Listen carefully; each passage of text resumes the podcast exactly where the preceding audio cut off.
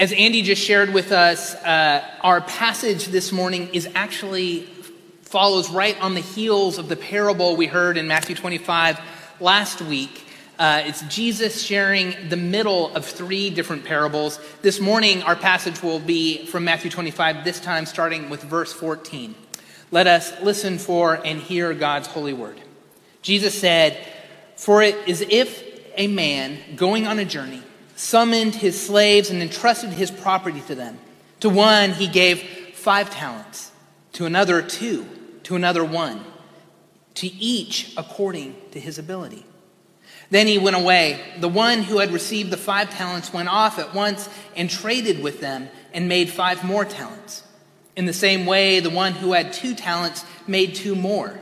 But the one who had received the one talent went off, and dug a hole in the ground and hid his master's money. After a long time, the master of those slaves came and settled accounts with them. Then the one who had received the five talents came forward, bringing five more talents, saying, Master, you handed over to me five talents. See, I have made five more talents. His master said to him, Well done, good and trustworthy slave. You have been trustworthy in a few things. I will put you in charge of many things. Enter into the joy of your master. And the one with the two talents also came forward, saying, Master, you handed over to me two talents. See, I have made two more talents. His master said to him, Well done, good and trustworthy slave. You have been trustworthy in a few things. I will put you in charge of many things. Enter into the joy of your master. Then the one who had received the one talent also came forward, saying, Master, I knew that you were a harsh man, reaping where you did not sow, and gathering where you did not scatter seed. So I was afraid, and I went and hid your talent in the ground. Here you have what is yours. But his master replied, You wicked and lazy slave. You knew that I did not reap where I did not, you knew that I reap where I did not sow, and gather where I did not scatter. Then you ought to have invested my money with the bankers, and on my return I would have received what was mine, uh, my own with interest. So take the talent from him and give it to the one with ten talents. For to all, who, all those who have, more will be given, and they will have an abundance. But from those who have nothing, even what they have will be taken away. As for this worthless slave, throw him into the outer darkness where there will be weeping and gnashing of teeth. Friends, this is the word of the Lord. Thanks be to God. Let us pray. May your good news come, O Lord, not only in the words spoken, but in and through the power of your Holy Spirit and with full assurance. Amen. A few years ago, someone called the Butterball Turkey Hotline to ask about a turkey that they'd had for a while. I'm wondering, the caller asked, if the turkey is still safe to eat after it's been in the freezer for 14 years. the customer service rep said that yes, as long as the freezer had maintained a constant temperature of 32 degrees or lower, it would be safe to eat, but that it probably wouldn't taste very good after all that time. That's what we thought, the caller said. We'll just donate it to the church. If we peel back the layers of what's happening in that story and in our parable this morning, I think we would find that they're not all that dissimilar. The parable is a familiar one to us. It shows up every three years in the lectionary with an occasional appearance in between. And its position in the lectionary calendar tends to correspond with what is traditionally stewardship season in a lot of churches. Whether this is intentional or not, I, I think the parable shines a light on an unfortunate truth.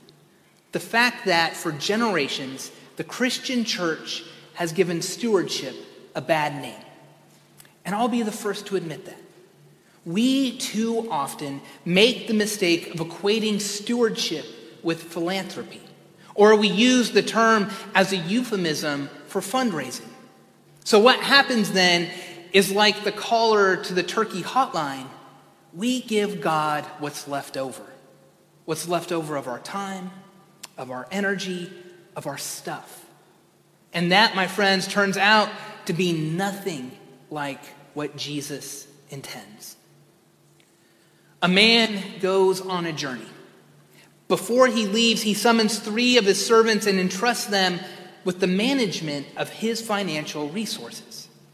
It's in the form of talents, or talanta in the Greek.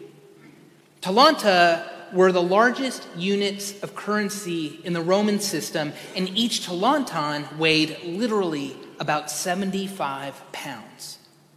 And a 75 pound talanton was the equivalent of a lifetime of wages for the average worker of that time. Conservatively, that's about $300,000 each. To one, the master gives a lot five talents. To another, two talents. To the third, one talent. That would be about $2.4 million altogether. Each servant, Jesus says, is given according to his ability. So, what do they do? Well, it's not their money, it's their master's, we're told, and he is not an easy man. So the first servant takes the money to the market, invests it, takes a risk, and, pay, and it pays off. He doubles his investment. Servant number two does the same thing. The third servant plays it safe. He's prudent, cautious, conservative. He buries his master's money in the ground for safekeeping. When the master returns home, the servant reports back. Servant number one tells him what happened. His $1.5 million is now $3 million. And his master says, Well done, good and faithful servant. You've been trustworthy in a few things. I will put you in charge of many things. The same thing for servant number two. His 600,000 is now 1.2 million. Well done, good and faithful servant. You've been trustworthy in a few things. I will put you in charge of many things. Now we have to assume that a wealthy landowner is a pretty shrewd, financial manager himself. He knows immediately what's happened. He knows the first two servants took some risks with his money and it paid off. He likes their creativity and their ambition. But now it's, the, it's servant number three's turn to report. He pulls out his one talent, his $300,000, and brushes the dirt off. Here it is, sir, exactly what you gave me. I kept it safe while you were gone. And for his efforts, the man is treated about as harshly as anyone in the entire Bible. Stripped of all of his possessions, kicked out, and his money is added to the account of servant number one. It seems to me, and maybe you too, that the master in the parable is overreacting. After all, the servant didn't lose money, which is more than I can say about some of the investments I've made in my life. At some point, we've all invested something time, love, money, energy, whatever. And in retrospect, we look back and say it was a mistake. But in God's economy, at least according to this parable, failure is not making mistakes, failure is breaking even. The first servant produces a return that's two and a half times what the second servant does. So obviously, this is not about the bottom line. The difference between the first two servants and the third is not how much profit they made, it's that they did something. They took a chance, they risked. About 350 years ago, a shipload of travelers landed on the coast of New England. The first year, they established a town. The second year, they elected a town government. The third year, the town government planned to build a road five miles westward out into the wilderness.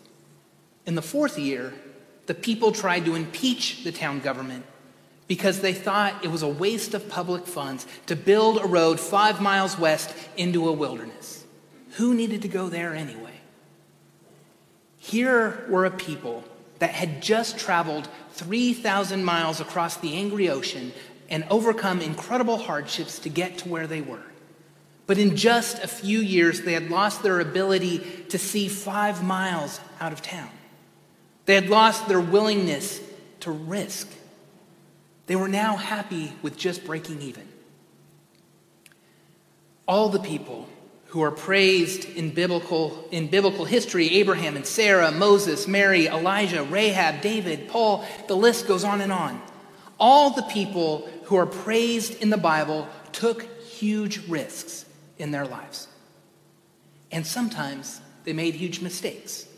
But the message seems to be that faith isn't just about always getting it right. Faith is a way of life. And to live by faith is to put it all on the line every single day. To have faith is to take risks. On the other hand, all the people who are condemned in biblical stories are afraid to do just that. So they build barns to store up their treasures.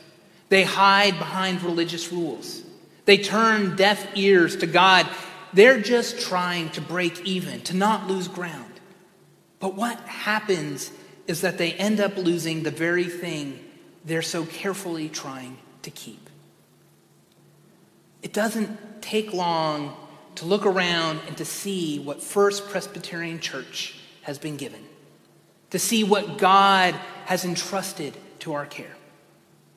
We've been truly blessed. So then, the question for us, First Presbyterian, is what are we going to do with it?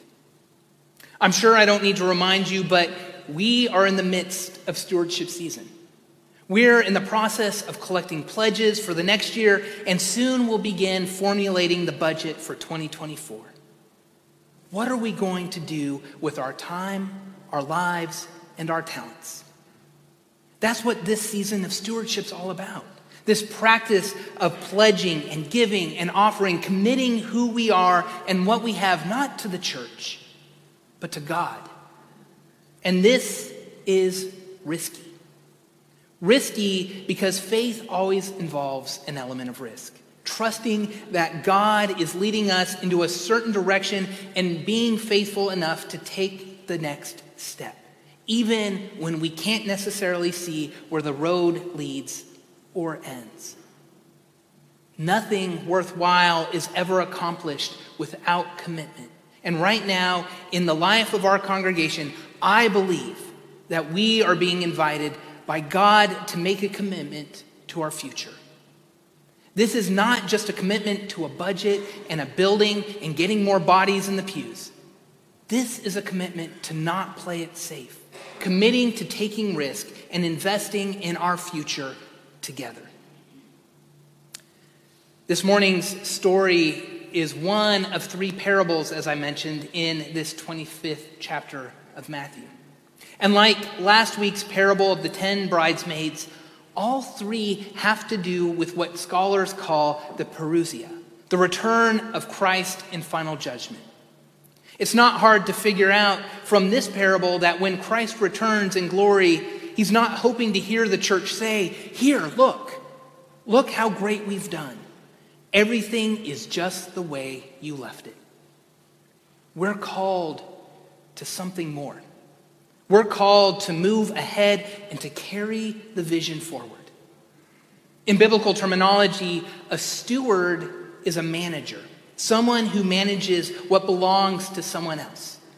We're all stewards, we're all managers of what God has given us. So it seems to me that this whole stewardship thing is simply about managing hope. That what we do with our commitments of time and talents and treasures today and next week and next year and for years to come is about ensuring that the hope we've found in Jesus Christ will be made available to the generations of people we will probably never meet. That seems to me to be exactly what Jesus had in mind. It's God's work, but with our hands. Several years ago, someone interviewed Erma Bombeck, the late newspaper columnist. The interviewer asked her if she had a stash of ideas that she had saved over the years so that she could be guaranteed to have something to write about every week in her column. As someone who has to rely on ideas and stories and words to do my job each week, I thought her response was fascinating. I don't save anything, she said. My pockets are empty at the end of the week. My gas tank is empty. So is my file of ideas. I trot out the best I've got, and come the next week, I bargain, I whimper, I make promises, I throw myself on the mercy of the Almighty for just three more columns in exchange for cleaning my oven. I do not get to the point, I did not get to that point overnight, she says. I came from a family of savers. Over the years, I've seen a fair number of relatives who died leaving candles that had never been lit, appliances that never got out of the box. I get it gets to be a habit, this holding back, she says.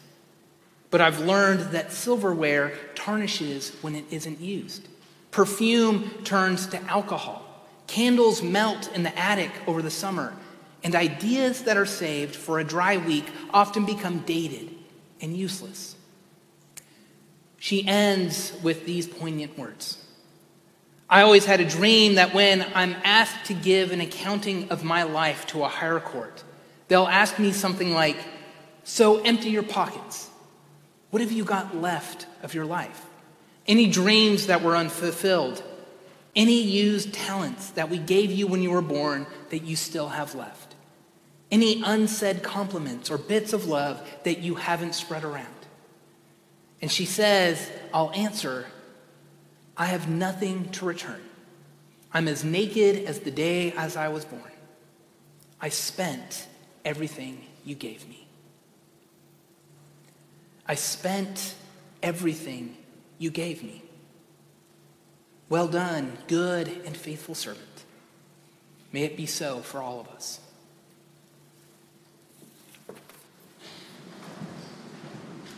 Let us turn to God in prayer. Create a home among us, O Christ with a long table where you welcome all your people. Do not forget the empty seat beside the anxious, the lonely chair next to the confused, the vacant pew next to the hungry. But let us find you there, and let us boldly join you. May your reign, O Christ, be good news to those who seek out truth and disruption to those who do not. And may we join you in the search finding you walking the streets of Knoxville, or breaking bread with families from Family Promise, building houses with Habitat for Humanity, or welcoming refugees with Bridge Refugee Services. We lift up our thanksgiving for those who steadfastly work to ensure your people are cared for and loved, pausing to lift them up in the silence of our hearts.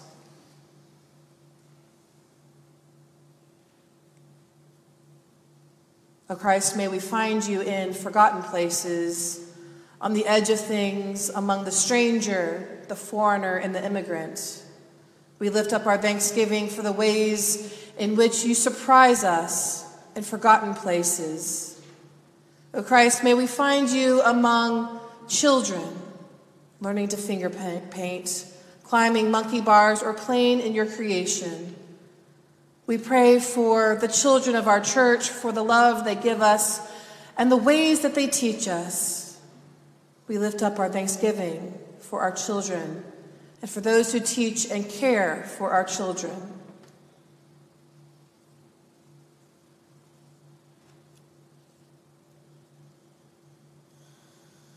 O Christ, may we find you with the worried silence with nothing to say, and space enough to keep it. May we find you in the unheard, turning our ears to those who desperately cry out for peace and justice. May we find you on the wrong side of the tracks, going where you should not, and finding a place to lay your head among the lost. May we find you singing our songs of justice and peace and standing among those who cry out for mercy. May we find you with a word that lives in the hopes of the afraid, a comforting peace for those who are broken. We pray for those especially living in war and conflict who do not know safe places, remembering our brothers and sisters in Ukraine, Israel, and Palestine, in South Sudan, in places that are broken and longing for healing and restoration. We pray now for our brothers and sisters around the world.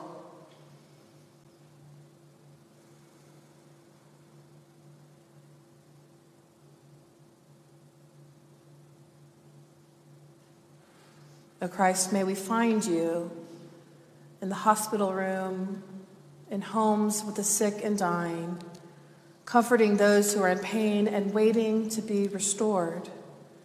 We remember those known to us Laura Ford, Bob Samples, and Suzanne Emery, Philippa Wall, Mary Emily Christensen, Marianne Piper, Marilyn Bullock, and Donna Young. We lift up in thanksgiving those who are called to care for those who are sick and dying, knowing that it is not an easy job. And so, in silence, we lift up those who are caregivers.